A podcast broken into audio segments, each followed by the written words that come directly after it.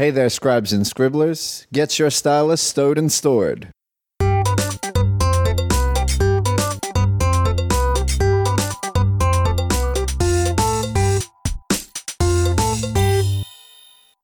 That's right. You're joining us here at the Nib section, official podcast of Fountain Pens Oceania. Joining me today, we have our fearless leader, Diana Dye. Welcome. Hello, Chuck. Uh, we have Tav, uh, the Iron Grouch, joining us once again, Hello. and generous benefactor Sharyn. Hello. doing, Sharyn. Okay. Uh, as always, my name is Chuck Montano. Um, we're going to introduce a few things today, but to start us off with is uh, what we are writing with section. I'll go first today. I, I frequently don't. I have my Pilot Custom 823 in the transparent body uh, with a medium nib, but a two tone uh, number 15 that's been transplanted from an 845. Oh, so that's an 18 carat. Yes, yes, it is. It is uh, a little a little stiffer than I remember the the 15 being, uh, but it's uh, very smooth and it's very nice. Uh, who would like to go next? I'll go. Um, so I am writing with a Franklin Christoph Model 20. It's a special edition one, which I actually think is secretly a Frankenpen.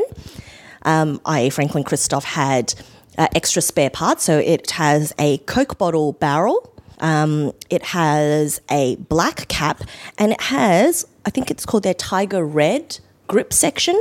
So it's a mottled red grip section. Um, I don't actually own a Coke bottle pen. So this was my first of the Coke bottle finishes. And I've always wanted one because I now have an Italian ice and Arctic ice, and I was missing the antique glass finish. So when I saw this on their special page, which by the way, Franklin Christoph, if you're listening, can you bring back those um, I mean, get rid of your lottery system because it's just getting really frustrating when I want a special edition pen. They did do an, a really good explanation as to. I as to know, why. I They- know, it- because of the really- time difference and stuff. But I just want to be able to go onto a page that, and like it, buy a pen. It's really hard for them to make enough of those pens. I think it it's, it takes a lot of man hours. For the lottery system, I think the last one I saw, that, that one that you're talking about. was uh, not lottery. This was one of the last ones that they did, which were not lottery. So the the ones after that, which was it was a model that I didn't like, so I didn't bother with the lottery um, because I, I want a clip on mine. Just put put your name down and then sell it to me. It was, I think they made 100 pens and it was at least 1,400, uh, if not 1,500 people entered there. There's, the, the margins are not that they're, that 50 odd people aren't getting it. It's a significant amount of people. that I, I, it, yeah. and, and I appreciate all of that. But before, what they used to do was they used to tell you this is when we're going to put the pen up on our page, and then you'd be able to buy it on the page at that particular time if they had stock. So you just have to check out fast enough. Whereas now, you're, you know, I don't mind being woken up at 4 a.m. in the morning just to have a shot at this. Whereas now I put myself into a lottery um, and there's a 1 in 1,400 chance. Right. So for me, I'd rather just hedge my bets on being able to get up at 4 a.m. and add stuff to my cart and check out fast enough with that certainty. And if I don't get it, well, then that's just because I clicked too slow. Well, I think it's also because it might not necessarily be a time zone thing, but perhaps some people might be working and they can't get a break at that time. Tough luck. Tough luck. Okay, I just Tough I, luck. I, I see them as being very egalitarian with it, and it's whilst it's an unpleasant type of egalitarianism, it's very fair. Anyway, so this particular pen I did get not through the lottery system, but when they put it on their stock room. And in my excitement, I accidentally added two of these to my cart and I just checked out. I didn't even care. Um, I sold the other one already. I sold the other one, but um, this particular pen has the Franklin Christoph Flex nib on it, um, the 14K Flex nib on it, and it's okay. It's an okay writing nib. I think it's more for the novelty than anything else. it's a little soft. It's it's soft, but yeah, it's more for the novelty of it than anything else. I'm not a big fan of the Model 20 closure mechanism, but I like the design of the pen. I wish they had it with a screw cap. Um, or with the block threads that they do on a lot of their other pens. I really like their block threading system. I've got one of their O2s um, in in Coke bottle, and the threads are really handy. Yeah. The only thing I will say actually is, is you've, you've probably avoided the issue. My one in Coke bottle has a lot of crazing in the cap. The, the plastic has got these little tiny micro fissures, and I was told it's a it's a feature, not a bug. And apparently, in the past, people have been told it's a bug, not a feature. Send it back. So yeah, uh, ink ten, ink can get caught in those little fissures. Um, and now they've updated their description to say that it is a possible thing, uh, but I don't know if every pen has it. So I get the feeling it is actually a bug, not a feature. If it doesn't actually um, damage or it doesn't compromise the structural integrity of the pen, then I, I don't think it it's does. a huge problem. It's just an aesthetic issue. Is I like the Ink gets stuck in transparency. It's more a factor that you need to consider. Yeah. So the last lottery there, I'm just on the stock room now. The last lottery they had was a 45L in Italian. I ice. know. I put my name down Yeah. for that. So that Didn't was uh, 1,264 entries, and they had 100. yeah, I didn't win that one either. Yeah. I mean, They did have an interesting one that looked like bacon recently. what? Well, yeah, didn't- they you didn't they've see done it? that one. I didn't like. Oh, yeah, you're It was right. like I a know. pocket It looks like- 66 that looked like uncooked bacon. It looks like, like- very fatty bacon. Yeah, yeah. It looks like strawberry cream. No, it ice looks like cream. bacon. It looks like yeah, our, I- I minds, think- our minds are going different Yeah. places, but yeah. Um, but so this particular pen I actually bought off their stockroom page. Um, and aside from my gripes with it, I really like Franklin Christoph pens. Just as a complete aside, I own four of them now. Four, four or five of them now. Um, I don't like the Model Two that you like. I don't like the Model Two because I don't like the back end how little it like taper. Yep, tapers. Yep, yep, Yeah, you're yeah. right. Um, I have the Model 2 in Arctic Ice. But this particular one, um, I've got it inked with Bungubox Piano Mahogany, which is a fantastic I like ink. it. I really like it. Oh my gosh. So, and I know everyone complains about how Bungubox inks are super expensive. They are. It's just a fact. Uh, just live with it. But the colors are so good. The color selection is amazing, so diverse. I'm not a big brown or red ink fan. Like I'm just not, um, especially the darker reds. But this piano mahogany, it, it just does something to No, me. No, that's really nice. I was um, when I wrote with it before. I, I was surprised at how much I liked it. Um, Diana, what are you writing with today? Okay, um, I'm writing with one of my ST DuPont Olympio Extra Large. Uh, this is a discontinued model. It's in a finish that I haven't been able to properly identify. Um, it's palladium with these really bright red, like Ferrari red, um, lacquer um, sections. So panels of red on the cap, and this the whole back end of the body is like Ferrari red and it's got a factory M nib uh, in 18 carat, and it's inked with Caran d'Ache Sunset, which is the discontinued uh, Colors of the Earth pinkish red color. So I have a question for you, Diana. Mhm. Do you prefer the DuPont Olympio XL or the Ls? I prefer the XL. And why is that? Because your hand's not that much larger than mine. Um, it is. It is larger. I know you have longer fingers. You have a model's hand. Uh, inside joke.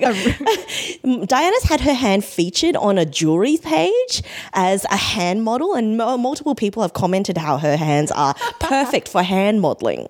Right, a la Zoolander. Um, what's the guy's name? The Derek the- Zoolander? no, no, no, hand- no. hand the, modeling the hand model. Um, Hand modeling Da- David Seinfeld. Duchovny in in Zoolander was the hand model. Yep. Oh, right. No, I'm yeah, surprised yeah. you don't keep it in like You're a right, glass you're right. bubble like he does. Yeah, like he Yeah, does. You yeah. Anyway, really should, Diana. Yeah, no, I'm thinking of George in Seinfeld when they're like, "Oh, he's a hand model," and um, Stop it. anyway, so your your hand model hands um, are not th- overly large. And do you find the XL comfortable? Because I've always found that the XL was a little bit too heavy and a bit too large for my liking. So I personally prefer the L on So- the DuPonts. I would say that I don't write with the DuPont Olympios in either size for extended periods. I like them because um, I really love the nibs and I like how the caps really easy to snap on and off and they don't dry out that easily. But I find both the large and the extra large a little bit heavy than I would prefer for regular writing. But I much prefer the finishes that I own in the extra large size compared to the large.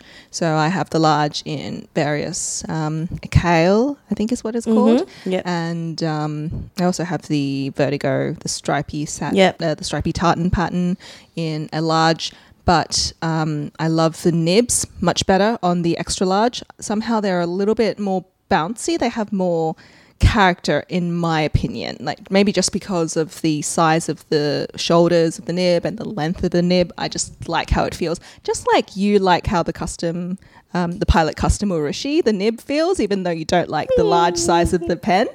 Um, i just think the size of the nib really gives it um, a really nice feel compared to the large So, um, complete opposite from you, actually. I really like the DuPont Olympio L, and I think it is close to one of my like ideal pens. Um, I don't mind the weight.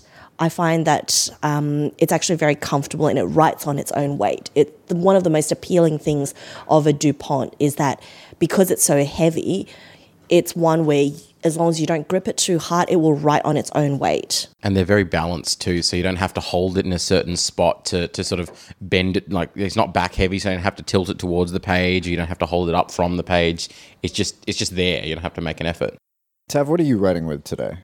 i decided to write with a pen that i've actually had for quite a while now it's a parker 51 in a teal a lighter teal finish with a stainless steel cap Um, the reason why I haven't, I actually have not written with it for quite a while until recently, I, uh, I found for a very, very cheap price, about $50 on eBay in an auction, a stock stub nib for a 51, and I was just interested in it. So I bought it, and then I had to figure out how to take my existing Parker 51 apart, um, which I discovered had a steel nib in it, despite being sold to me by a guy who claimed it had a gold nib, which was a bit sneaky. But still, I didn't really like it because it was a bit scratchy. It was a bit felt like I was writing with a piece of sand, and uh, it was too fine for me. I like a broader nib, as many of you would know, and so I really hurt my thumb actually trying to get it apart. It was very stiff, even for a 51. It was very stiff to get apart. So I've got a bit of a callus or something on my thumb. It's a bit numb right now. I, a little worried. It's okay. poor I'll be all right. baby. It's a bit of a boo boo. It's okay. I'll be fine. Is it hard to get the nib out of a 51? Um, it, it shouldn't be. Like the, the, the way of doing it's not particularly complicated. You just need to unscrew this, unscrew that, unscrew this. But I had to really heat it up um, with a hairdryer to get the adhesive off. Um, you just unscrew this, unscrew everything, um, then you pull the nib off. But it, whilst it is friction fit, you can't just pull it out from it as it is. You've got to unscrew it. I mean, I suppose you could, but there's not really anything to grab because it's all hidden. And the, the, the stub nibs, uh, it's, a, it's like a, I think it's one millimeter and it's really really nice. I had to do a bit of tuning for the of the I tried this pen yesterday. Yeah, the Sydney pen meet's really yeah great. the the nib and feed are really nice. Uh, I had to tune the nib and feed a little bit. It wasn't writing as it should. I think because I accidentally left an iron gall ink in it was a bit clogged up. So I had to put it through a sonicator, and it writes well now. But uh, yeah, I mean, hey, uh, that was that was my fault. I shouldn't have done that. But uh, now it writes beautifully, and I've got it inked with Yamadori, which uh, it almost matches the color of the pen. The only ink I think that would match the pen better would probably be Mont Mont Blanc Blue Hour, or what I was writing with last month, which was um, Maruzen Athena Eternal Blue, which is a, a, a bluer teal rather than a greener teal like Yamadori. Right, right. Yeah, I've got uh, Syo-ro in, in mine at the moment in my 823, um, which which goes on looking blue and dries uh, a little more green. Have I got that right, or the, it's the other way? Yeah, no, it goes on looking the darker blue. By the time it dries, it ends up more green. I actually think that's very similar to Mont Blanc Blue Hour. Actually, that's one of the reasons I don't. Yeah, I think that's one of the reasons I don't have a bottle of Blue Hour is because it dries green and it doesn't look like it's a and it's beautiful. sold out. Well, yeah, no, but I, I would have bought a bottle at the time, but it goes on a lovely dark blue, and then it goes green, and you kind of that's weird. Anyway, I'll I'm my, my next fill is going to be with Maruzen Athena Eternal Blue, and I'll see how that goes. Okay, we've got some feedback before we get to the main one. I, I want to do this one to allow our other host uh, reaction time, um, but uh, I'm going to do this one. So uh, there's two parts to this one. There was original uh, from Luby Lou from Great Britain. Um, uh, love to hate this podcast. There are some people with a lot of expertise and knowledge on this podcast. I love Tav's insight into inks and nibs, etc. But Diana annoys me. She needs to learn not to talk over people and dominate the conversation all the time. She needs to recognize that people are allowed to have different opinions from hers. Now, there's been an update uh, from February this year. Uh, and it says, I have stuck with the nib section for the last 12 months and listened to every episode. It's really grown on me and is now one of my favorites. Diana has done some great interviews, and I now know I was being harsh in my first review. Thank you, Luby Lou. Uh, I really appreciate your update. I note that you haven't uh, upward revised your star count. It's still, it's still a four star review. Well, may, maybe the four stars was ma- maybe maybe the annoyance at you was so insignificant that it, it didn't influence Maybe the four it's stars. a mean of between the two. I guess you're rounding downwards then. Maybe it's five now, but it was a three before. But, you know, I'm not going to dwell on that. So thank you for being so generous with your um, reconsidered opinions and being frank about it and owning up to your previous mistake. Thank you for sticking with us for 12 months 12 months, because yeah. Yeah. that's a long commitment. yeah. for a podcast you love to hate. Oh, yeah. Yeah. Like a very long commitment. Uh, I don't know if you love to hate it. Come on, twelve months. You love us. I could barely put up with myself for 12 months. so, you Yeah, know, true. I think Luby Lou's doing very, very well. Congrats, well done. Tav, do you want to take this next one? Okay, so C Velo from Australia, um, five stars, uh, informative but still casual, fun and generous. I don't write many reviews, but I just discovered the nib section, and being a local, this podcast deserves praise. I really love the casual, easygoing but experienced hosts and their approach. Always fun but informative, and they know their stuff without being patronizing. A special thanks because they don't run advertising, and understandably, a podcast demands not only time but resources. It speaks to their generosity and love of fountain pens. Cheers. Oh, thank you, C Velo. That's uh, that's really lovely review. We do we do appreciate it. We we do try to keep uh, our our episodes um, advertising free. Uh, Yes, free. Just like the first three months on Dropbox when you sign up for it. But uh, yeah, jokes aside, I Dropbox, don't- Time Please for an ad sponsor pivot us. now. this, this, this, this is that's a great segue for our Yeah, yeah, first ad pivot. I'm Yeah, kidding. I work I'm kidding. On, I I'm work kidding. on a Don't lot don't of, turn it off. Ad segue. Ad segue is uh, yeah, but um, I, I don't think we have done any actual like w- we don't do we don't recommend things we don't earnestly love, and even Earnestly? though, uh, or, or, oh. honestly. Come on. or, or or earnestly dislike, but we we generally tell you that's the case. Um, listen, I listen to a lot of podcasts, and when you listen to comedy podcasts, the ads themselves are entertaining. Uh, you know when when they get presented, but on a lot of other podcasts, I, I imagine. If you're halfway through uh, a murder podcast, you don't want to hear about a Leesa mattress. But yeah, um, we th- thank you very much. Uh, we uh, it does it does demand time, but we we love doing it. So uh, uh, thank you, C Velo, for uh, tuning in and listening to us. Um, so we've got our main topic today. Our main topic, uh, you know, how we tow and transport, pack and protect our accumulated instruments is under the spotlights today. It is all about fountain pen carry and storage. Uh, so we're going to do a little bit. Uh, how are we stowing today um, in the order of uh, presentation? Uh, so I have with me a newly acquired uh, Galen leather uh, pen roll. It's got these spaced out slots, which there is one pocket for a, what appears to be a single instrument. The next pocket holds three. The next pocket holds four, and then the next two pockets hold two each. So it's made to fold into three, and it's it's pretty well made. There's it's a nice soft leather on the inside. The outside is still a little bit stiff, but apparently that's going to soften up. I haven't had it very long, so we'll see how we go on that.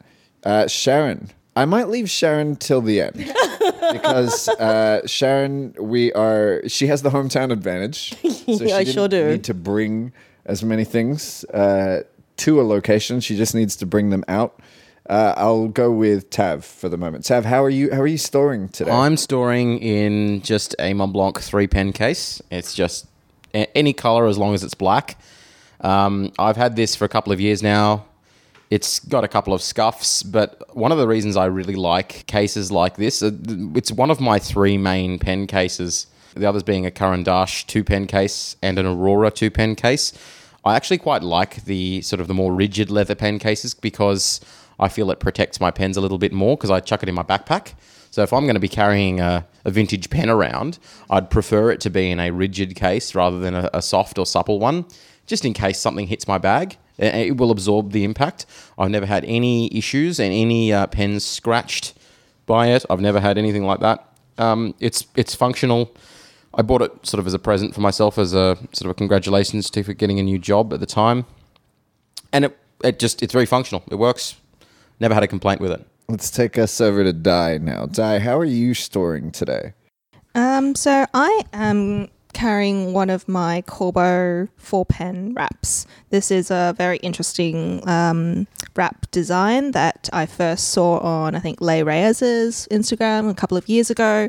Um, I tracked it down because I liked how it was large enough to hold um, a Nakaya full size pen, but still looked like interesting. It's not, you know, like one of those single Visconti pen sleeves, which are a bit boring in my opinion. It holds four pens, it has individual slots for each pen. Like I said, it holds a very large pen and small ones if you like, and it protects them adequately.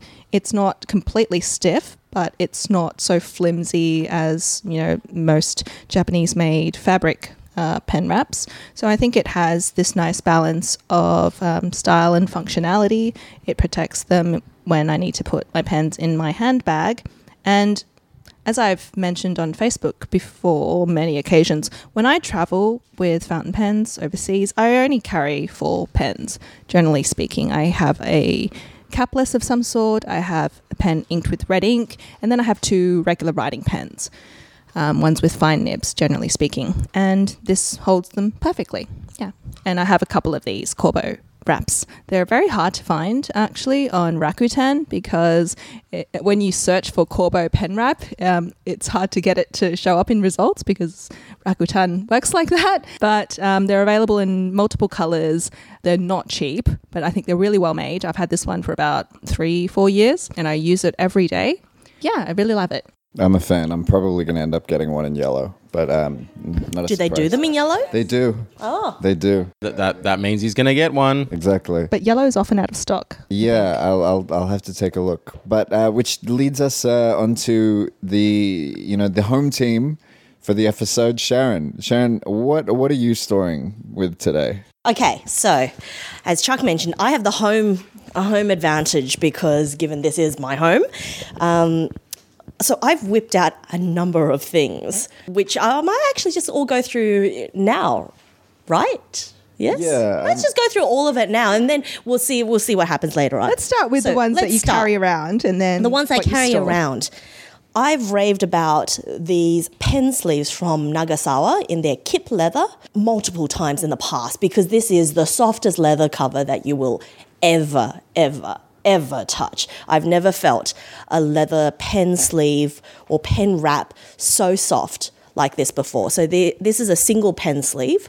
It fits most pens, most size pens. You yeah, I talked think. about this one before. yeah, I've talked about this and quite Kip a few is times. a Kip is a very nice, supple, like But easy. I mean. I'll pass this around, feel it, both inside and outside. It is. Wow, that's uh, it's that's very soft it's leather. very very lush. That's yeah. They take care to line it with micro suede, so it's Yeah, not absolutely. like So natural. feel the inside. f- Feel the inside of that. Oh. Sorry. um, no, I'd love That to, was like- obscene, I Tav. guess, I guess I guess we're getting our R rating for this episode. Sorry. Explicit Yeah. content. So I um use this as a like just to fit one pen in there. Usually a nakaya. I would just slip a nakaya in there if I'm carrying one around. Um, so this particular sleeve I don't use probably as much as a lot of the others, but I do love it because it is the perfect um, pen sleeve for one pen and one pen that you really really want to protect. Um, it's also super super tactile. It's just one that you just want to keep touching stroking, feeling, all those inappropriate R rated Yeah, things. yeah, yeah, we're just gonna we're just gonna run with that now. We're just- So yeah. the one Sharyn has is, I think, the large. I know they the single pen sleeves comes in a small and a large because if you put try to put a small pen in this large sleeve, it'll probably slip out. So it doesn't actually slip out, but um, it's not as secure as the small Yes, pen correct. sleeves. Yes, that's right. so um, yeah, find the size that suits your pen. Yeah, but this fits most pens. Um, and the micro suede does a really great job of keeping the pen actually inside the pen sleeve. So it doesn't, well, yeah, okay, you just slip that out. But um, it's a beautiful pen sleeve. I love it dearly.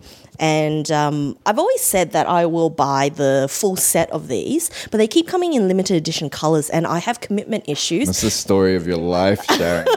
Wow. Just buy one for each VP you're going to get. Oh my gosh. Oh, what have I done? They're so expensive though. They're so expensive. So these, I will say, they're very, very expensive, and I do like the actual folios that they do, as well as the pen wraps.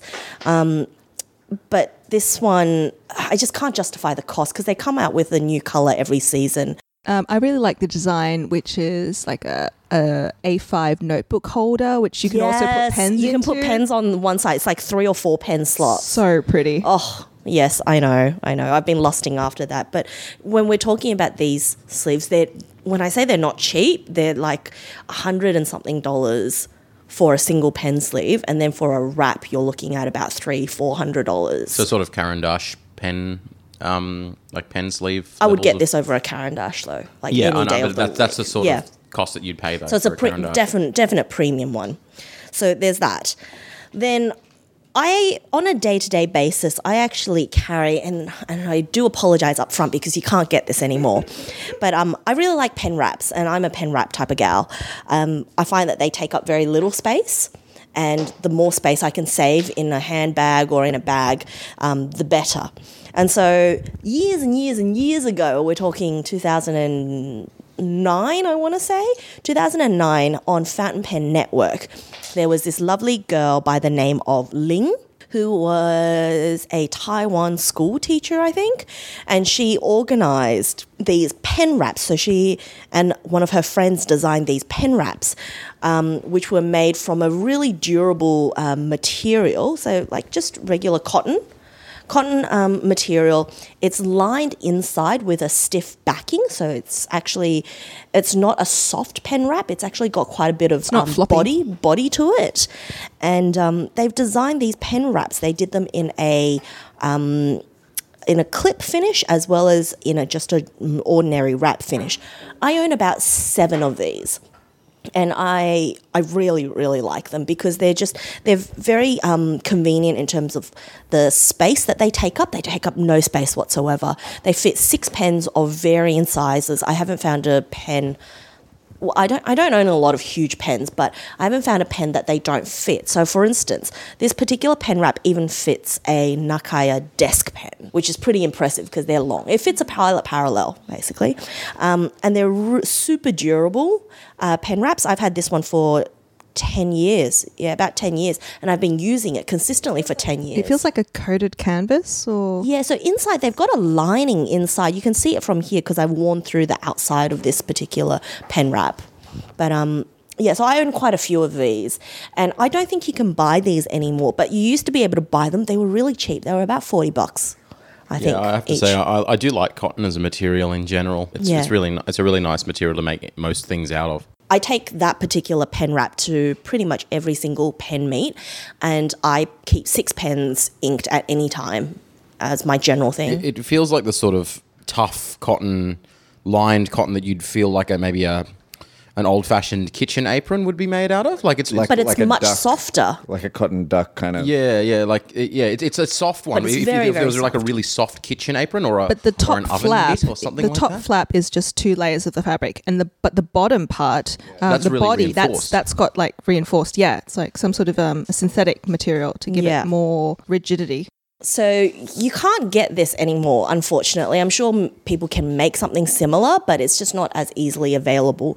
So she used to, Ling used to Oh, I also like the do. little. I like the little toggle on the end of the the actual wrapping. With a bit of abalone shell. Yeah, so you used to be able to pick what type of um, material uh, in terms of the finish, as well as what type of um, like decor- decoration you want at the end. Um, you could pick anything of this, and she would have a whole folder of. Um, she would have a whole. F- sorry, dog dramas. Dog wants to sorry. play. Dog, dog is very very friendly at the moment. Uh, so you used to be able to go into her collection of fabrics and just pick the fabrics you wanted, both on the inside lining as well as on the outside, and just pick the ones uh, that you liked, and they would make it for you. Turnaround time was about a week to two weeks. It was very fast, um, but it would only be available during school holidays because that was the only time they would make them. And they also did. Um, two pen cases as well. So I've got one of their two pen cases um, that I also use quite regularly. And yeah, these have held up really, really well. And you can just chuck them into the washing machine and they come out great. So we're going to try and take photos of all of these so we can put them up on our Facebook. These were a big hit on Fountain Pen Network, and we'll actually link the original. Um, or if we can find it, we'll try and link the original post on Fountain Pen Network when she announced all of these. But um, I don't think you can get these anymore, which is a real pity because I would love to restock on these. The problem is that I've gone on Etsy looking for, you know, makers of pen wraps, uh, but you never quite know how good they are because they look the same in photos. But what you're describing is like the little design features which aren't evident when you look at it, but Yeah. which really make a difference when you use it.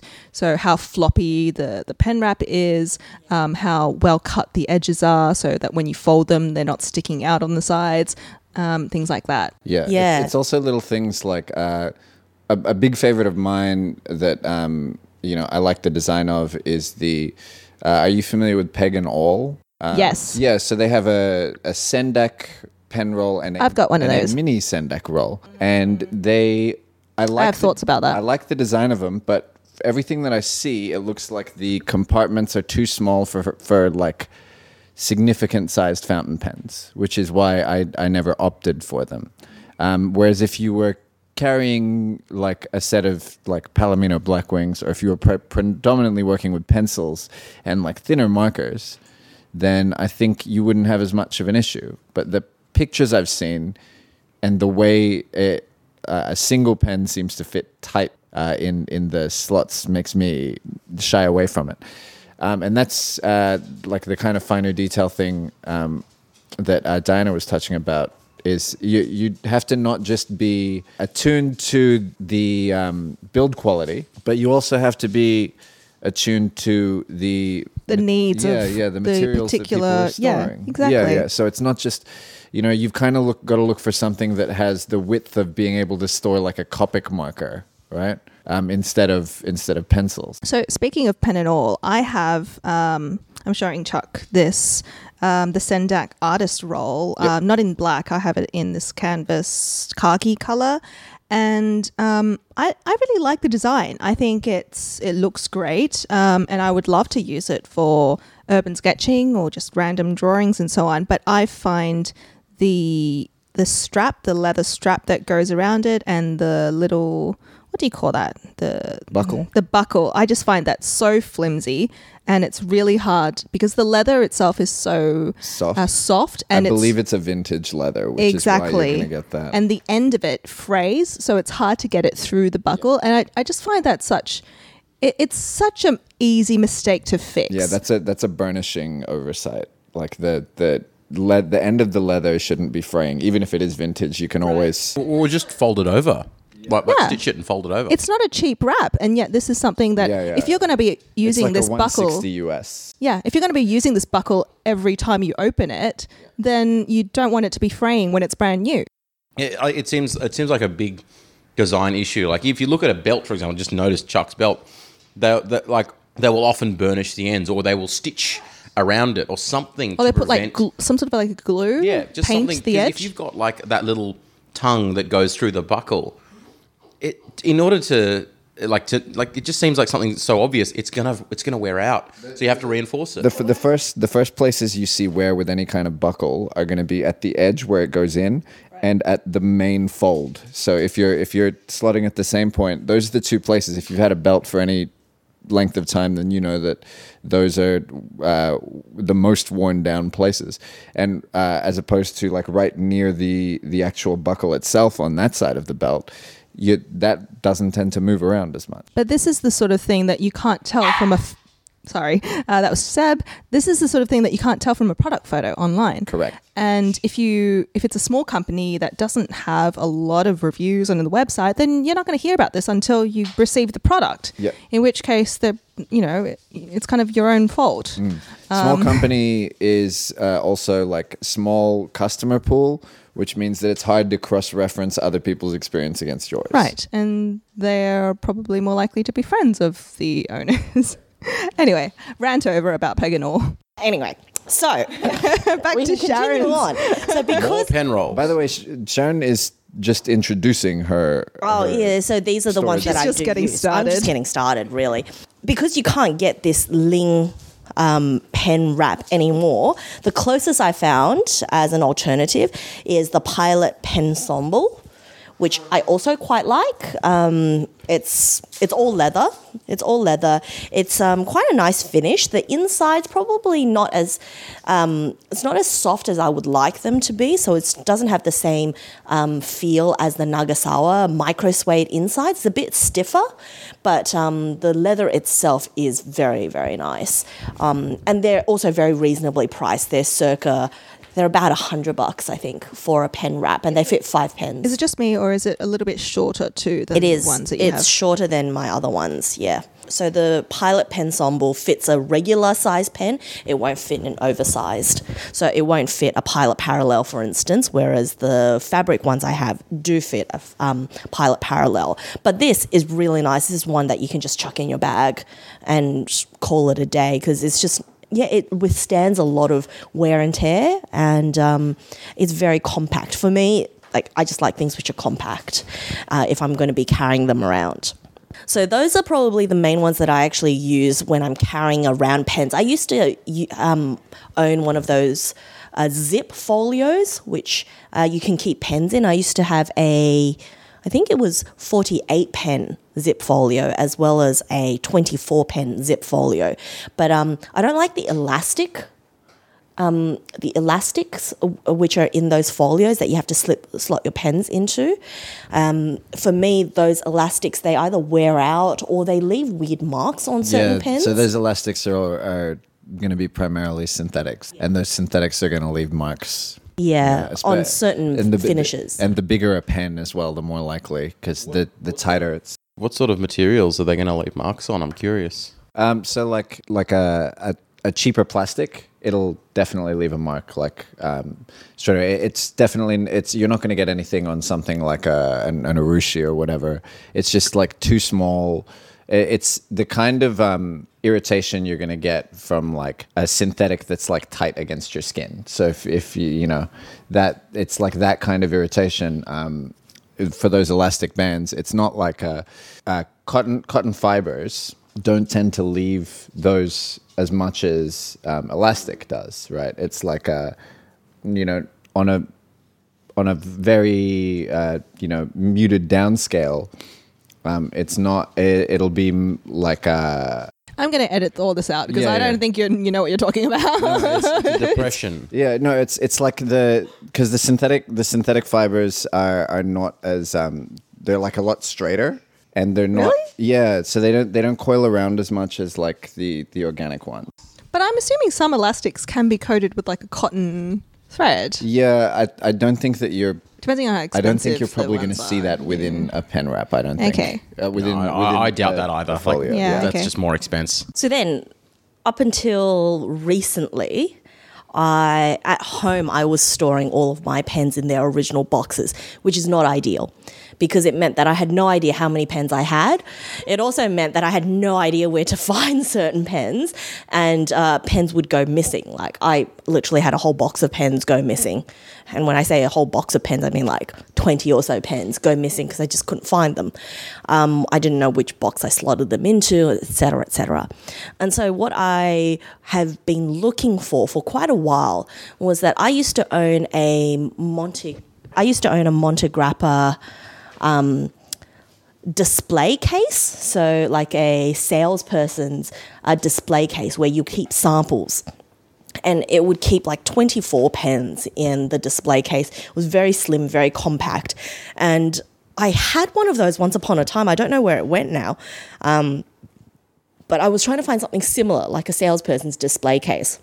So I did have a Pelikan one, which is very compact. I have a Pelikan display case where um, it fits. I don't actually know how many pens it fits. Hang a sec.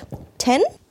Yeah, so it fits 10 pens, but it only fits Pelikan size pens. And it only fits Pelikan size pens up to M800, which was a little bit annoying. And this particular case is just for my ballpoints. So it's a it's a Pelikan asterisk pen case.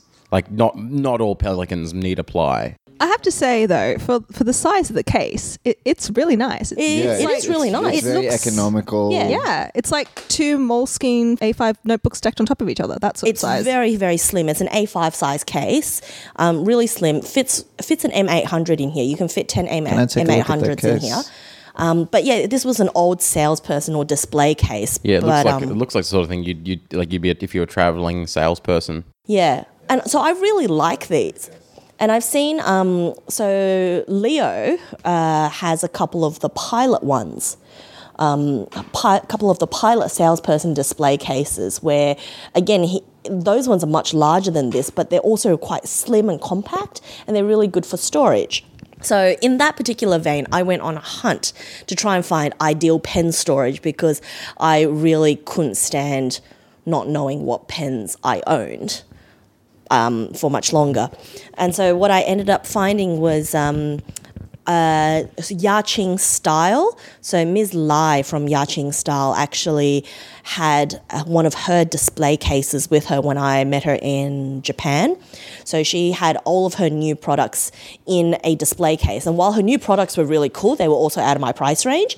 The display cases were something that I really, really liked. So they were a microfiber suede finish. Um, they had magnetic ends. They were very, very rectangular, so they stacked really well on top of each other.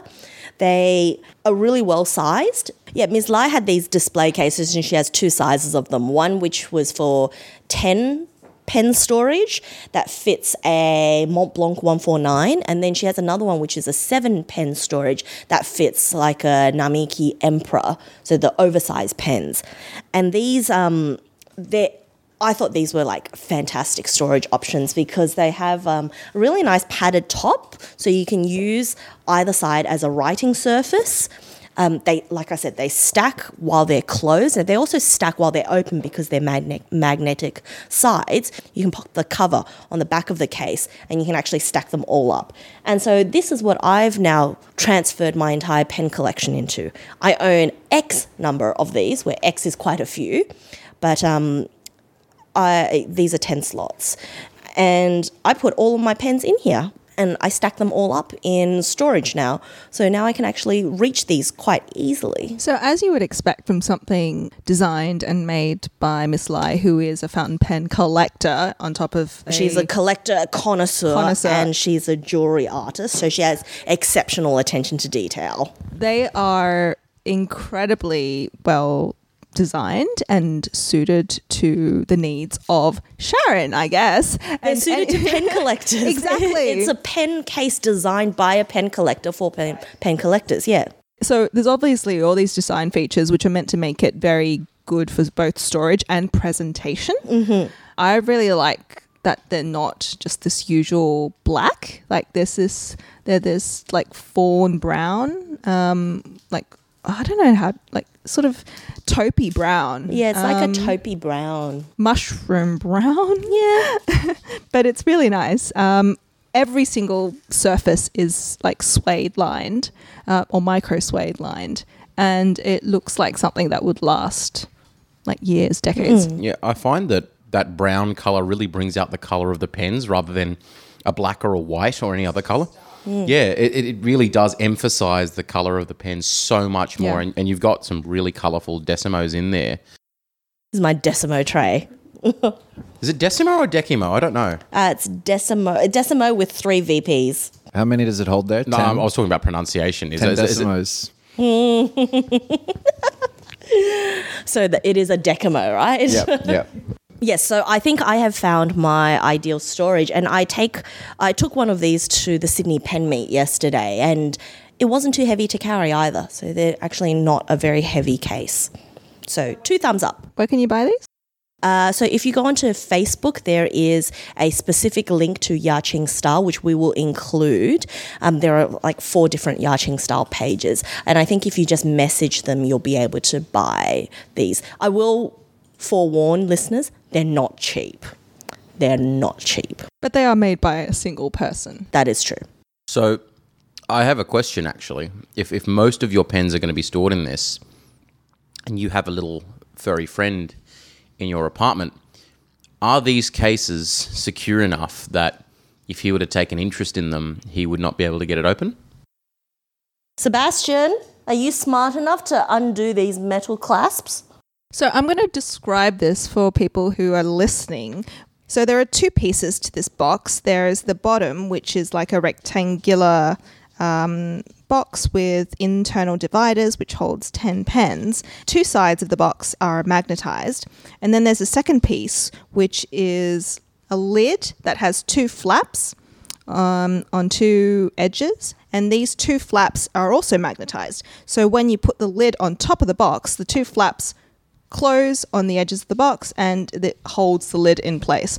So I I don't want to test it with Seb exactly, but I would just think that a dog would find it a little bit tricky to get the I magnet. suppose it depends on the dog. Undone? You know, if it was like a That's beagle or true. something like, if you've got a beagle, heaven help you.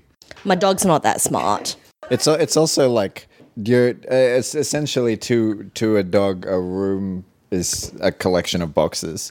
So what what is interesting about this one that would make me identify it? Exactly. What I like is that um, unless you know that this is a box for pens, f- from when it's closed, it just looks like any random box, and the edges of the lid are incredibly subtle.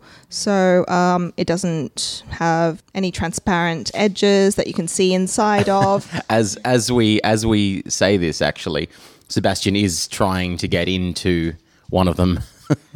Is lick- was not well, successful. he was not successful. No, he was licking it, and it didn't really work very well. No, no, no. He's he's just processing. I, I suppose I could just sort of see a dog trying to chew one of the corners and accidentally dislodging the lid. I'm saying this also for, you know, fountain pen owners who have puppies and who have other animals in their apartments that they might worry could get a hold of their precious pens.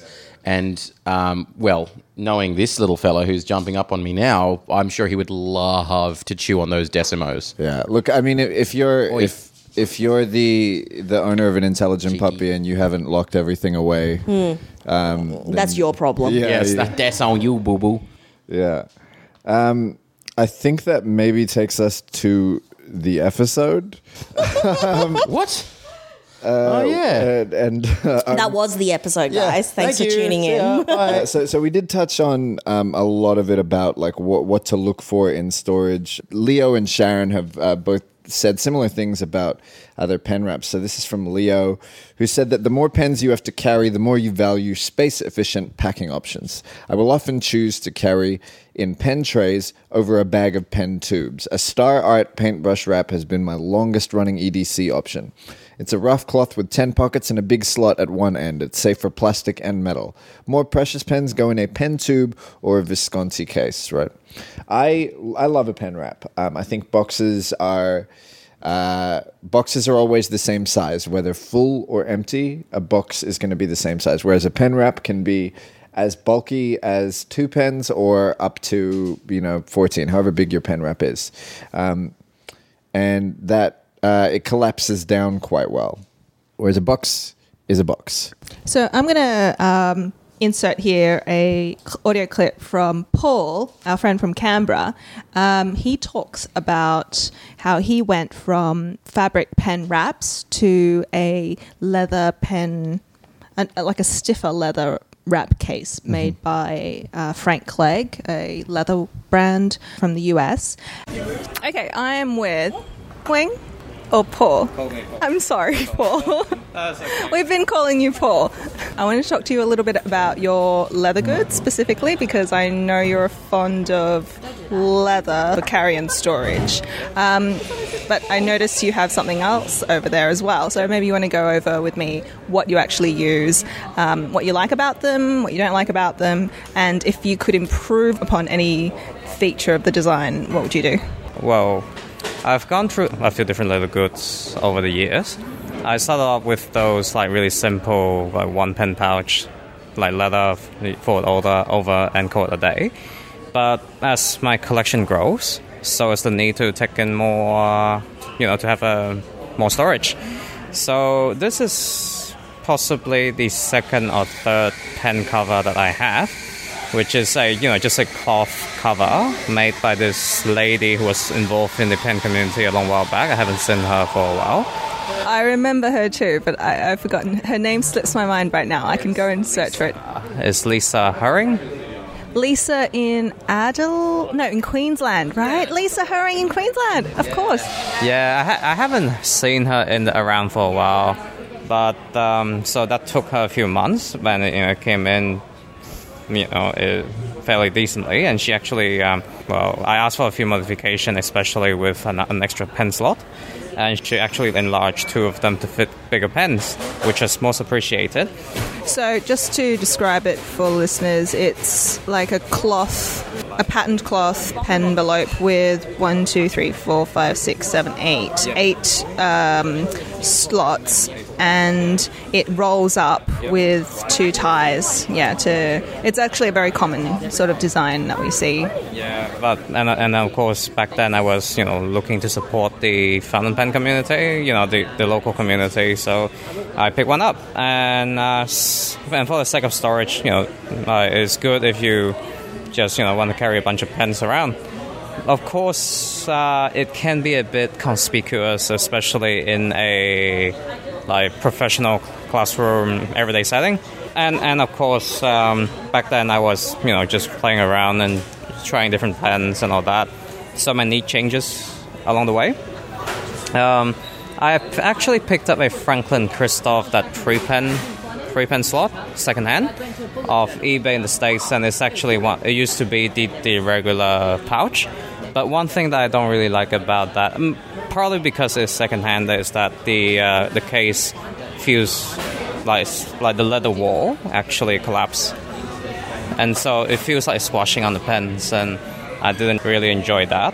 And well, this uh, what what I'm holding, uh, what I'm having on my hands right now, and uh, Diana can see as well, is my probably my last pen pouch, uh, you know, pen case for a very long time. It is from a U.S. company called Frank Clegg. You probably would know them more as a maker of briefcases and like large leather goods portfolios and all. Doctor's bags, yeah, doctor's bag, lawyer's bag, uh, portfolios. But um, it is a little known fact. Well, they kind of mentioned it in the website that he actually is a pen collector himself. So I was reading up an interview, and he is really into um, the early 1900 pens. Is, is Frank Clegg Yeah, he's around. He's around. He's around. So the company is actually quite young. It was founded in, in the 1970s by a guy, so by Frank, who basically uh, got sick of having to work for IBM. Well, he got into the interview and then he got out and he just bailed. And he just like, nope, I'll do leather goods for the rest of my life. And here it is. I actually forgot the color I picked it up in. Yeah, uh, cognac. Cognac. Yeah, yeah, you're right. Actually, I think from memory I picked it up in cognac. I think. Uh, so this particular t- type of leather is called a harness belting leather, which is usually used as as as the name said for harnesses and for saddle and all that. So they and they're surprise like surprisingly thick. Like it's like it feels surprisingly sturdy, but it's actually really light, really light in the hand as well.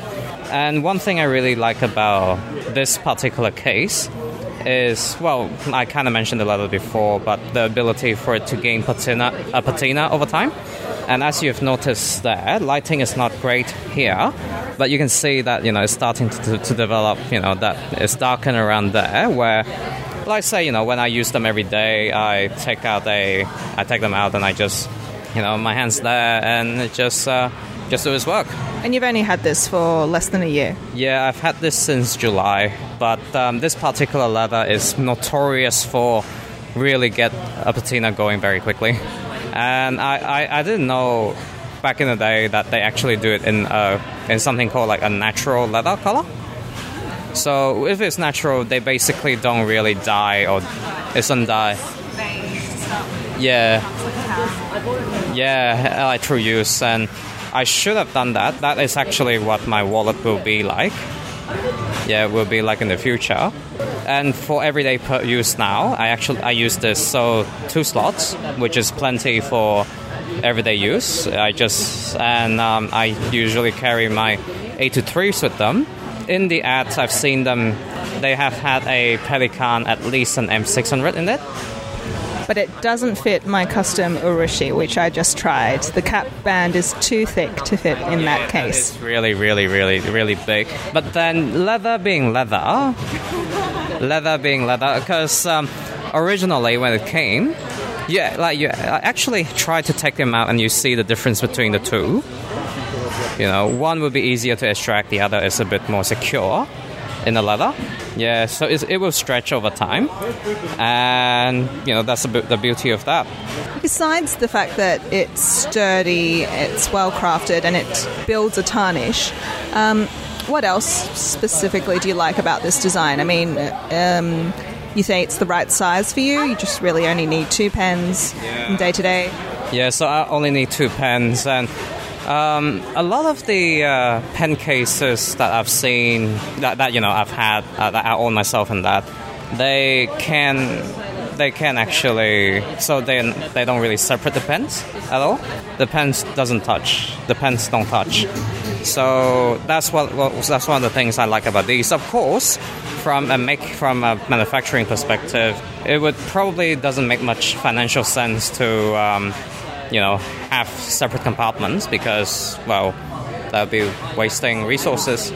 And of course, that would I say in the Franklin Christoph, even though you have different slots, the pen is still, you know, that you still have the clip outside and they can touch each other. I reckon this is around the, the size of the Franklin Christoph 3 pen case. I've never held a Franklin Christoph 3 pen case. I've only seen the envelopes, which I'm not a huge fan of. I don't like how they combine leather with fabric. Yeah? I don't like that the two, you know, the two materials Yeah. in one thing. Uh, yeah, yeah, yeah, you're right. Yeah, you're right. Like, It just kind of looks cheap to, to from, from my taste. It really does. What, what, I, what I was thinking as well, like, I think uh, they should have utilized the leather, leather a bit more, a, a bit better, because uh, in one of my earlier pen cases, it was you know cheap, like a cheap single pen pen case. What is actually good about that is that they actually just use the leather, and uh, so they they'll have the uh, smooth leather on the outside, and for the lining, it's actually just the suede side of the leather. So it's still you know it still function to um, polish and keep the keep the pen from scratching or anything. So I, I think if that's probably one thing I would improve with this because it's all all Uh, the the, uh, the the slots for the the pens aren't lined. Is what you mean? they're online yeah yeah they they're the same leather so I'm not sure how that would perform down the track but um, you know for something that's seven months old it doesn't look so you know it doesn't really look old, although you can see the patina which is something that I really really really really enjoy about this I'll be interested to see what that patina, what color that takes on in the next year or so. Be interesting. in a year, maybe two, maybe more. I, I, think it's just their leather. But I've seen a gentleman who like who owns a portfolio for maybe six months, and where he grips the portfolio develops a patina rapidly. Is there anything else you wanna ask me about? Thanks, Paul. Uh, no good.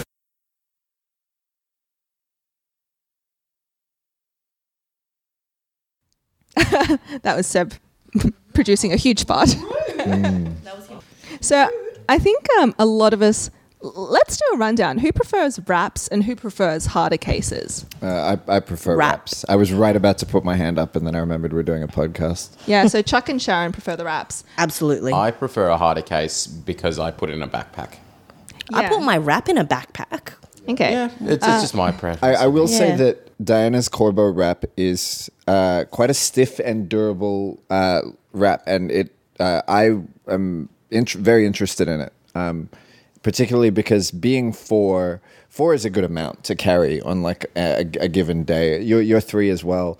This uh, Galen leather wrap, I'm not there's 12 slots in it. I'm not filling all 12 slots when I go out. Right? I'm I'm not bringing 12 with me unless it's to a meet or something or whatever, but otherwise on my day to day, it's two or three that come with me. So, um, something that Paul touched on when I talked to him was that he started out with a wrap, but he ended up finding that it had too many slots that he wasn't using. And also that when you spread out a wrap, it takes up quite a lot of space and it's a bit um, not ostentatious, but it draws a little bit more attention than you want in maybe a professional environment. And certainly I find that to be a case. And what I really love about the, the Corbo 4 pen wrap is that when it's open, it doesn't take up, up a lot of space. And it's very quick to open up. You really just um, Yeah. unfold it. Yeah, it's not so much a wrap as it is a fold. It looks like a hybrid between a pen case and a pen wrap. It's Yeah. really interesting. I, I think it's really the best of both worlds. It, like it feels supple, but it's got enough rigidity to it. A couple of months ago, I compared it to um, the the saying how um, a handful of reeds, like when when you hold them tightly together, they they're not as easy to bend. And I feel like in this case, in the wrap style where you have a lot of pens being wrapped around each other, then they feel a little bit more secure than like the soft sort of pen sleeve, like the one that Sharyn has, which is the individual. I feel like it's easier to Yes. just bend that accidentally. Yeah, so the pen sleeve itself is probably one that I only um, carry in very small handbags where there's not a lot of um, room for movement. Whereas my go to pen wraps, so the Pensemble fits five pens and my cloth, my fabric wrap fits six. And my fabric wrap in particular is a trifold. So it- there's a very specific fold on it, so it doesn't actually roll up into a roll where all the pens are rubbing against each other. It's uh, two on two on two. That's it. So I don't like pen wraps which are very large, and I actually have a very large pen wrap which I use for pilot petites.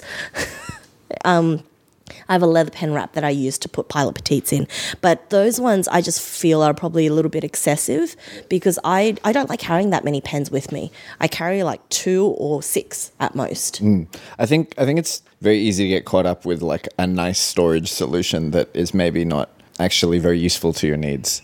There's a, a leather slash um, you know cobbler uh, near me uh, that sells this big uh, fold for like knife storage. I love it. I think it's a gorgeous um, leather roll. I have two knives. They also have this this uh, great leather apron, which I don't have any use for when you're thinking about storage, I think it's always helpful to to consider your everyday needs rather than you know necessarily your aspirational needs may not be as far as the storage solutions you're looking at. So on the Facebook, um, I put out a bunch of questions in the FPO group about what you look for in pen storage, um, what you like, what you don't like, and how many pens do you carry around.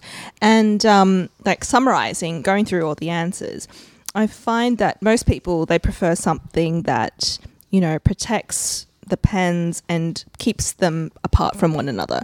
I think it's okay when you're first starting out with pens that aren't likely to be damaged, um, maybe ones that are completely plastic, like your Kakunos, your uh, Metropolitans, pens that are in the under $100 range, to have um, just your regular stationary pen wraps, which don't have individual pen slots. Or at the very least, the flap that comes down so that when you roll it up, it stays separate. But when you're talking of having, you know, 200, 300, 400 dollar pens, you really do want um, individual slots for your pen so they don't rub against each other and damage one another. I mean, if you don't care about your um, silver and gold trims getting possibly scratched, then use what you I, like. I have seen people who own Montblanc 146s in the diamond edition, so they have a diamond in the cap finial. They literally just chuck them in their bag. And and he this person actually came to me again back when I was working in the pen shop and going, "Oh, can you can you repair this for me, please?" And the cap had just shattered because he just literally put it in his bag, and it was at the bottom of his bag. It had been crushed by his computer, and I'm like, you know, you're going to need a new cap, buddy. I'm sorry. this is going to cost you a lot of money. It's Montblanc. Yeah, yeah, yeah. And I, I did suggest to him, look, get yourself a, a case, man. Like, it's, yeah, I don't, put it in the side pocket. Yeah, or something very like because it wasn't in the main pocket; it was in like a smaller pocket, but it had been crushed by something because he just threw it in there. And I'm thinking, well, I mean, that's just a disaster waiting to happen. Even if it was a Kakuno, it's still a disaster waiting to happen because if you just throw it unprotected in a backpack, even a, a Kakuno that's just a plastic pen could be shattered by something, and then you're going to get ink all over everything. Uh, you, so you were saying, Diana? What was I saying? Um, oh yeah, I was saying that I think if you're just starting out and you don't have very expensive pens, if you just have safaris, I think safaris are okay if they rub against each other. That plastic Yeah, is not particularly totally, hard. They're not going to damage one another.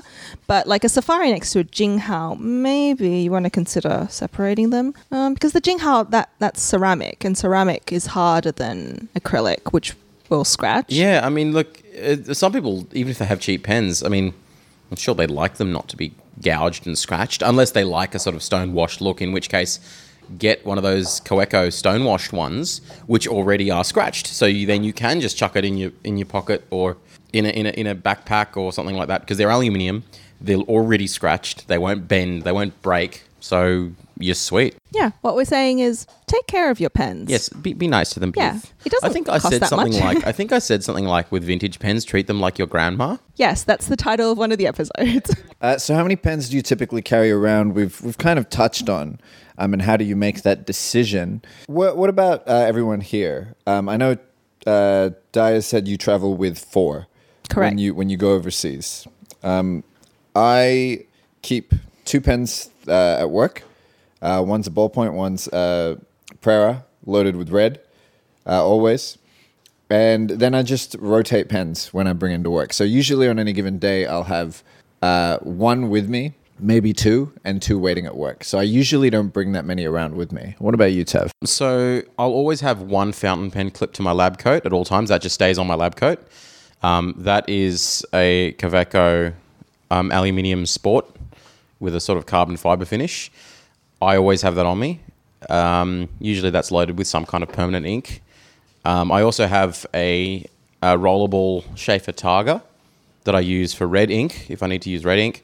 I also have a, a Pelikan ballpoint that I keep on me at work. Those are my permanently at work pens. However, what I carry, like what I, um, like my, my fountain pens that I carry with me wherever I go, not just at work, I will either have two or three depending on the pen case I've got on me that day. So if I've got my Caran d'Ache or, or um, my Aurora uh, pen case, those two are two pen cases. But probably my most used pen case is my Montblanc although uh, the Aurora pen case is the biggest. So if I have a really big pen like um, my Lotus pen with the Ragnarok nib, or um, my Visconti Manhattan, not Manhattan, sorry, the Wall Street, that's a huge pen, and it sort of fits in the Montblanc case, but barely, like only just. So you know, I'll prefer to carry it in that one as well. And it gives it, it's got a lot more space in it as well. So if it's a bit more of a delicate pen, I might put it in a pen, in, in a, a case that's got more room in it. So, you know, if something does impact it, it's got a bit more cushion. Yeah, it's either two or three for me. What about you, Sharyn? I'm really simple. I carry one pen. That's it. I carry a Decimo, light violet, fine nib, always inked with Pilot Iroshizuku Asa-gao. And so that's actually clipped onto my notebook cover. So I have a, a really simple leather notebook cover, which has got like an elastic um, pen slot on the side, um, and it's also got a button closure. I carry that around at work all the time, and um, yeah, it's just worked for me. And the uh, Decimo is a really quick. Um, it's a quick draw pen. I think we've called it that in previous episodes. It's just a really quick pen, like it's one click and it just writes. And so um, I carry that with me everywhere. Um, whenever I, well, Monday to Friday, everywhere. So it's in my work bag permanently. Otherwise, when I'm going out, I don't usually carry more than two pens unless it's for a meet.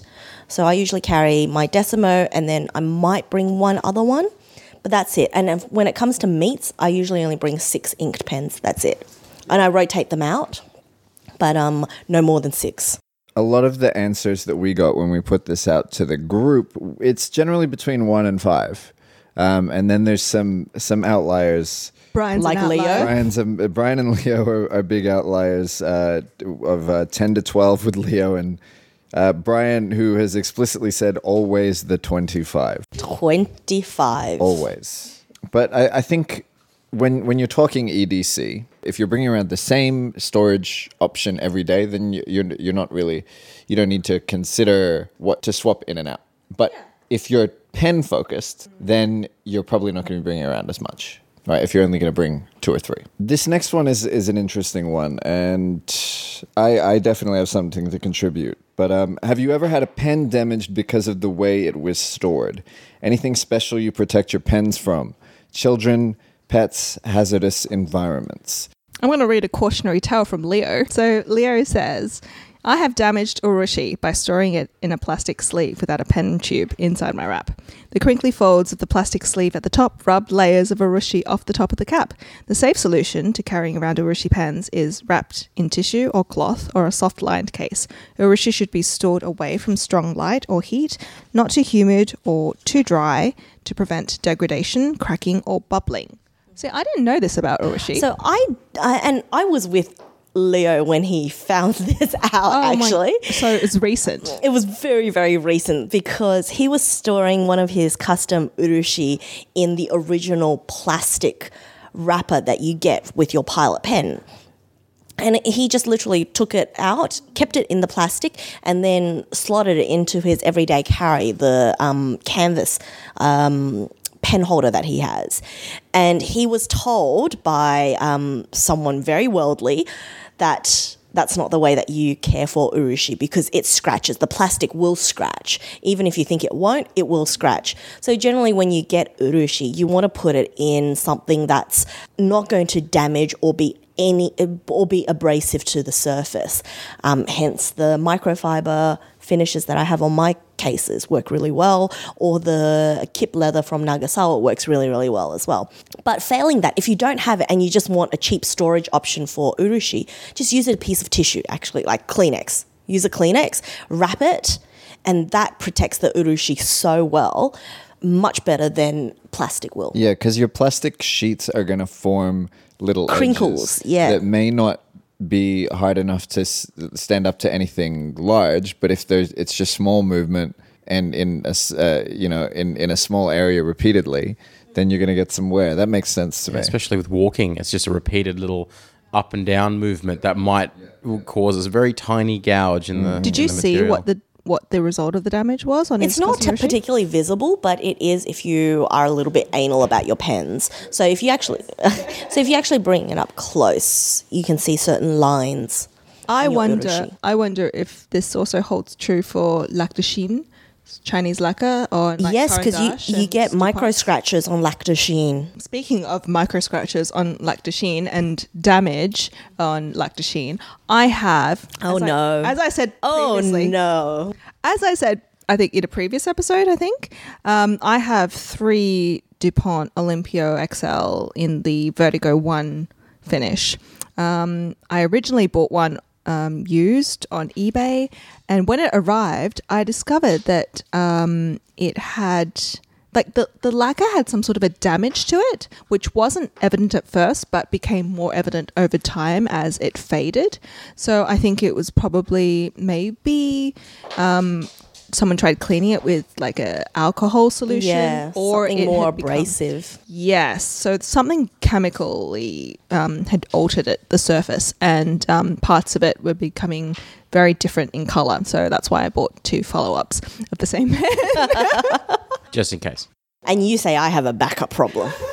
This isn't something that happened as a result of the way I stored it, but I do think that probably um, that laque de Chine would need to be stored the same way as urushi. You want to keep it away from hard surfaces, and possibly it would fade with direct sunlight. It's a it's a very tough material, but it's not bulletproof. No, it's not. It's not. You can get micro scratches on it, and I I no longer have um, one of my Duponts, but I had one of my oldest Duponts, which I just didn't care how I stored it. But that lacquer had m- uh, like quite significant scratches on it, both on the metal portion as well as on the actual lacquer portion. Yeah. There's one here which is uh, a bit concerning from our sometime host Max.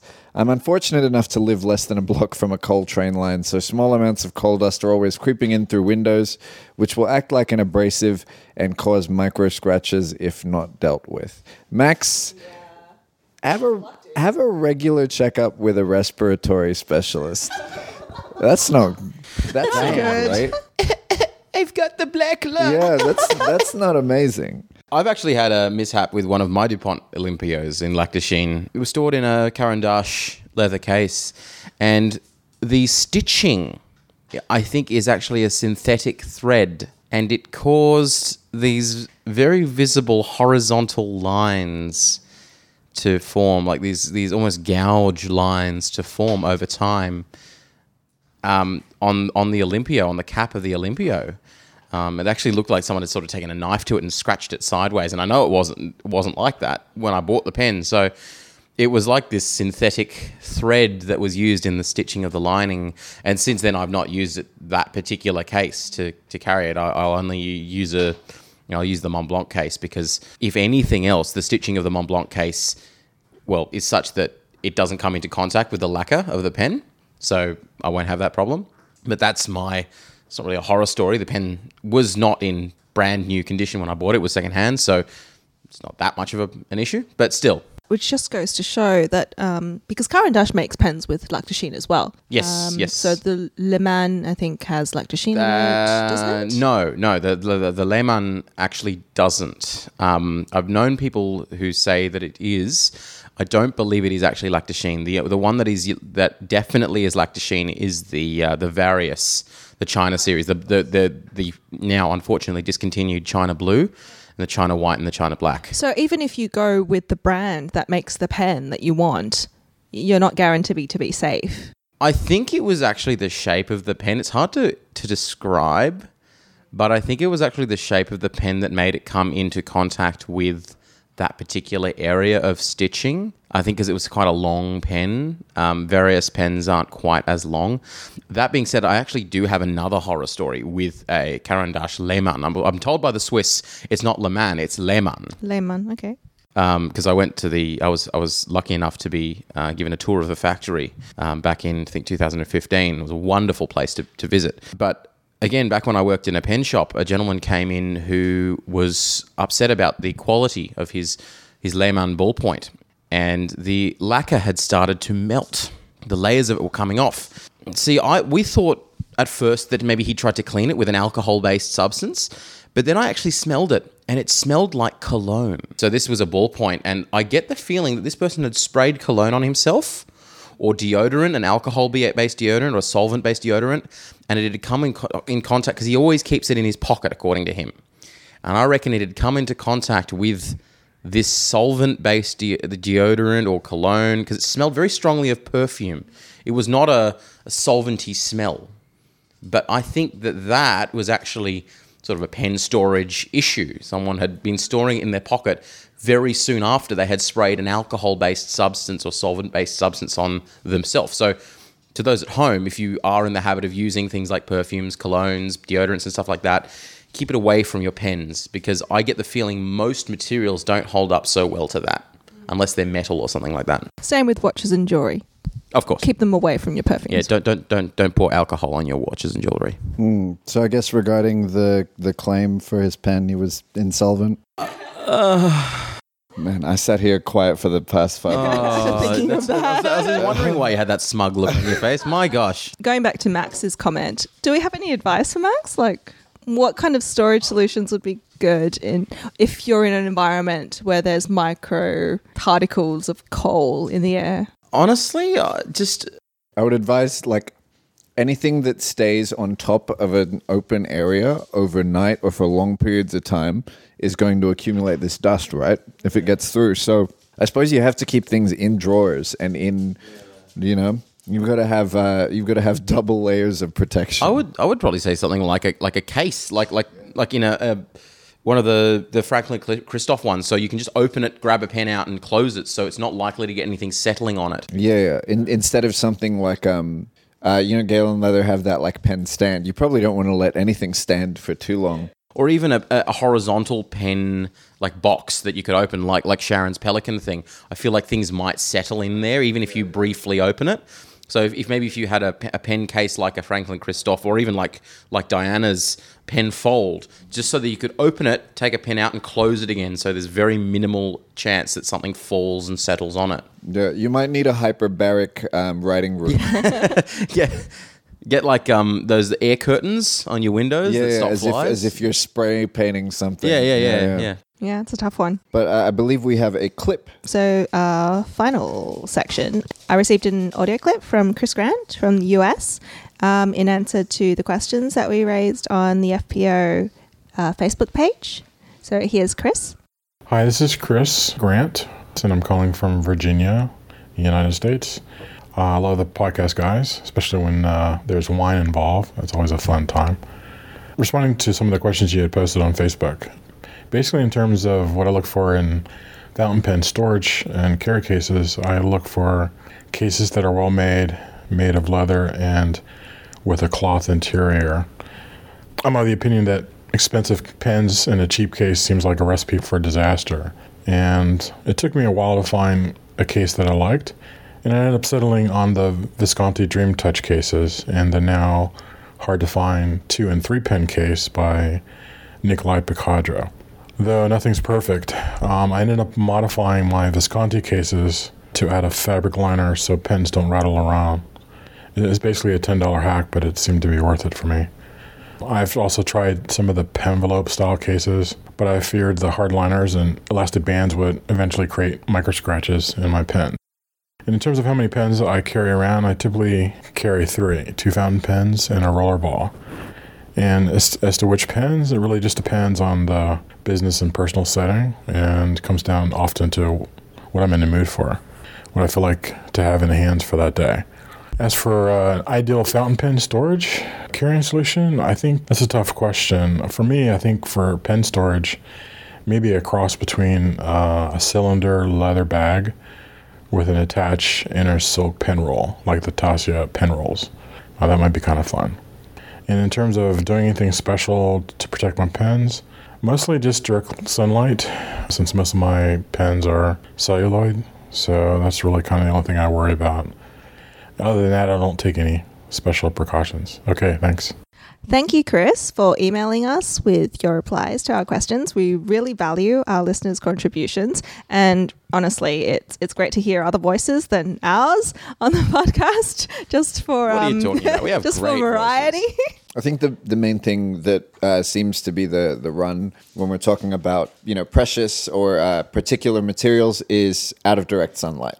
You know that that that seems to be the catch-all. yeah, sunlight is probably the most one of the most damaging. Things. If you do one thing, keep it out of direct sunlight. and extreme heat. Well, uh, thank you, uh, everyone that wrote into us and uh, shared your your storage solutions and preferences. Um, this is all uh, really useful information, both for us and uh, I think for those of you, and uh, maybe you know the the data that we'll sell off to uh, the advertising companies. Shh, you weren't supposed to include that. oh my god, we're an Uh, advertising free that's- podcast. That's in the brackets. My bad. It's it's a shame that this is live. Um, but that takes us to our recommendation section uh, at the end of the show. So uh, if it's your first time listening, then this is the part of the show where we recommend things that we like and things that we uh, would like you to experience as well, be they fountain pen related or not.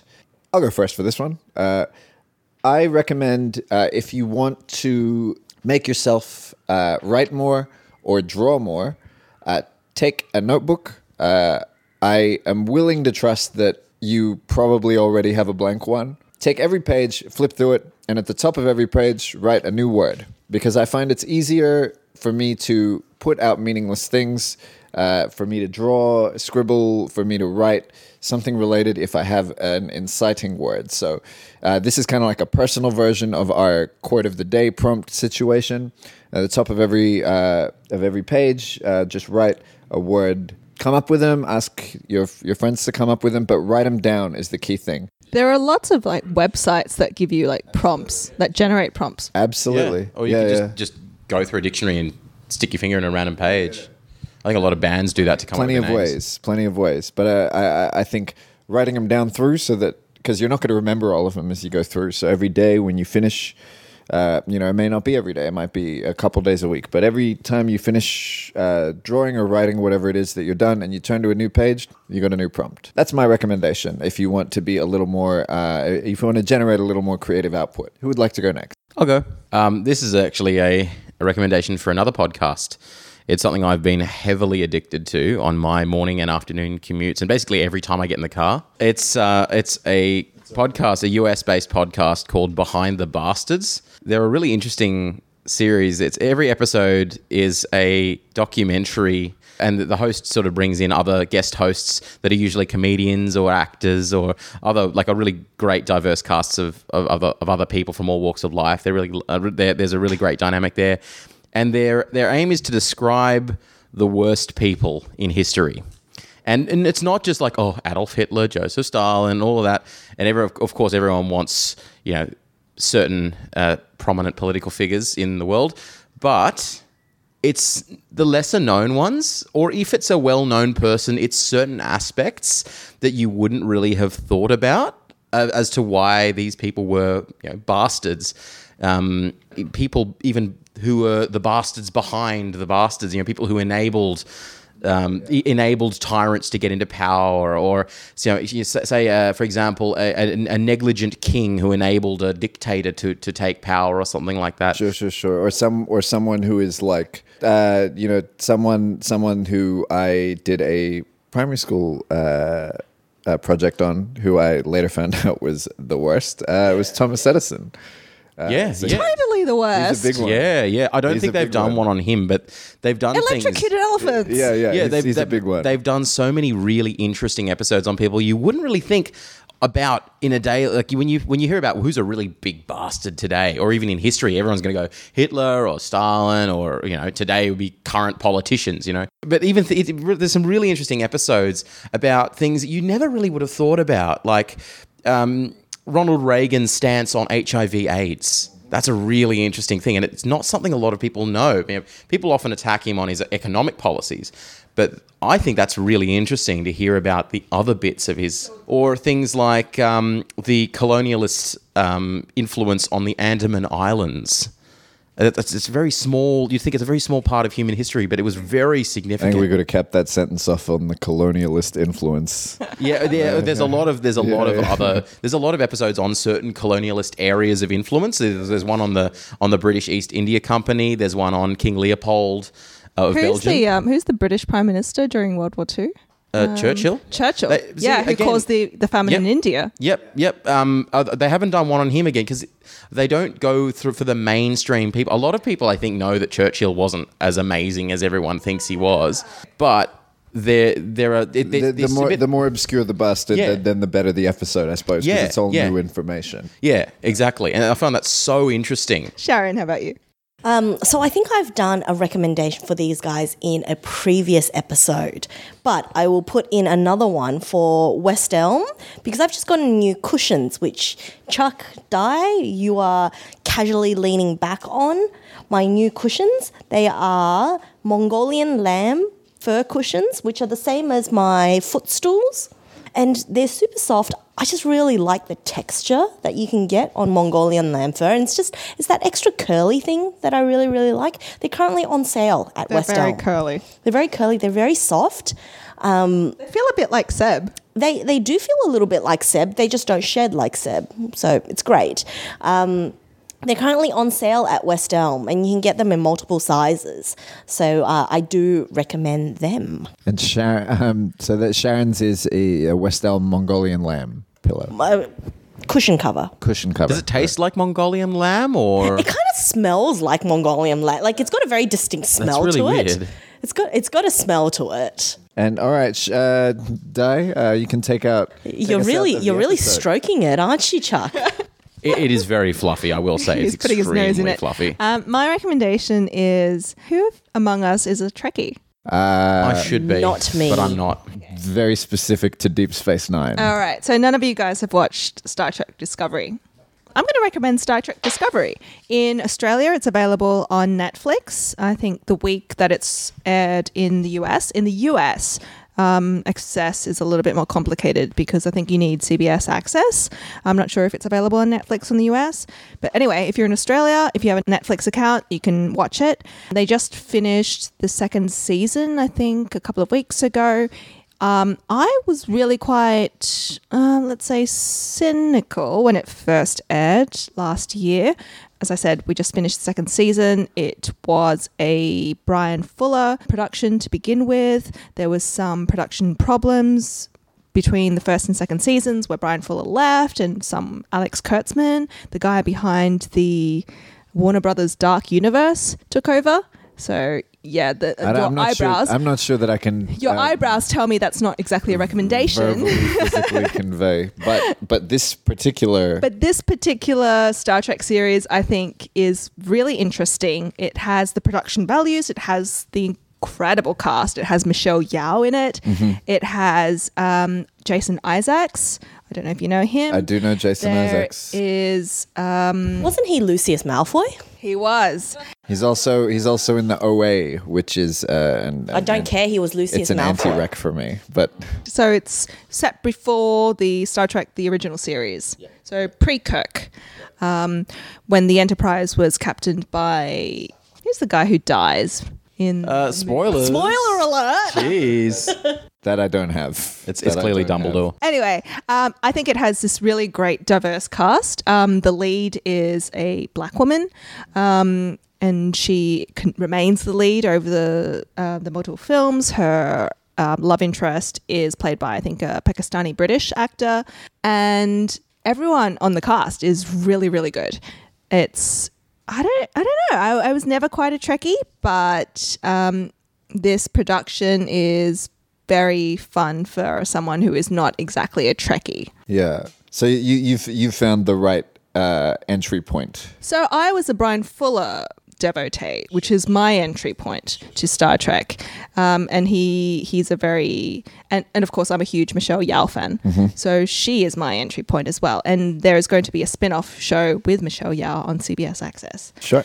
Um, so I'm really looking forward to that as well. I, I suppose like, one of the reasons I'm not a Trekkie is because I've kind of, of, of like avoided it because I know that I would be absolutely obsessed with it the way I was obsessed with with Doctor Who and Stargate and all of those other shows. It's like it's it's another addiction I don't need, but one day I'll get it. I I'm went sure. on a date recently with someone that was like, "Oh, um, I don't know if you remember that that show, uh, uh Farscape." I'm like, "Excuse Love me." Farscape. yeah, and and that that went on for another half hour. But um, okay, so Star Trek Discovery. yeah, great show. All right. Well, thank you everyone for that episode about storage. Um, and before we ship off, uh, thank you Tav for joining us. Thank you very much for having me. Thank you very much, Sharyn, glorious benefactor. Thank benefactor. you. Diana. Always a pleasure, Chuck. Uh, as always, uh, my name is Chuck, and until next time, listeners, ink well. Past and future episodes of this podcast can be found at thenibsection.com and wherever you listen to podcasts. Hop onto iTunes, rate us, review us, recommend us to your friends. Want to share your thoughts, suggestions, feedback? We'd love to hear from you. Email us at thenibsection at gmail.com. You can also comment at us on the Nib Section Facebook page or at the Nib Section on Twitter and Instagram. The Nib Section is the official podcast of Fountain Pens Oceania. Our producers this episode were Chuck Montano, Sharyn Zah, and Diana Dye. Our music was composed by Michael Pierce. Our logo was designed by Will H. Smith with artwork by Melissa Graff. Thanks for listening.